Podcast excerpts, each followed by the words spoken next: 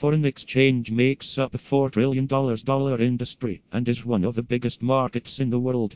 But since there is no actual structure for people to seek in order to participate in the trade, a forex broker is called in and asked to represent. There are a number of forex companies that offer brokerage services today, but there are only a few you can actually rely on with your money.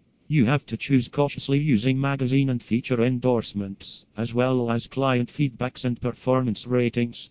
To help you out on the matter, here are additional considerations you can use in hiring forex brokers. First, you have to look at their accessibility. Do they have a 24 hour service?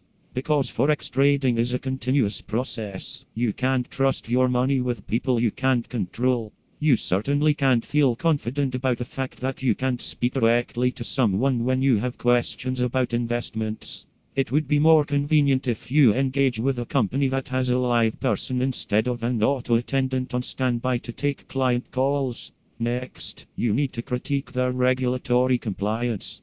A trustworthy broker is naturally registered as a futures commission merchant slash retail foreign exchange dealer with the U.S. Commodity Futures Trading Commission and a member of the National Futures Association. Upfront implication of being subject to regulation means that a company has rules, services and programs that are at par with the standards and meant to protect the interest of the market, traders and investors. Third, you should take a look at their trading platform. Is it easy to use? Does it provide the information you need to make informed, timely decisions as an investor? Will you be able to start and finish a transaction without any complication? It's one thing to have a visually pleasing portal, and it's another to have it functional and relevant. All three characteristics should be present in the company that you are going to partner with in playing the foreign exchange market. Then, you have to investigate the account details the foreign exchange broker offers. There are a variety of leverage amounts that can be extended. If you have flexibility in that option, you will fare better in your investments. Although you may not actually reverse losses, you can at least control how much it is through versatile account details. The commission and spread is also part of this consideration, and you have to see to it that the forex broker does not overcharge for his services.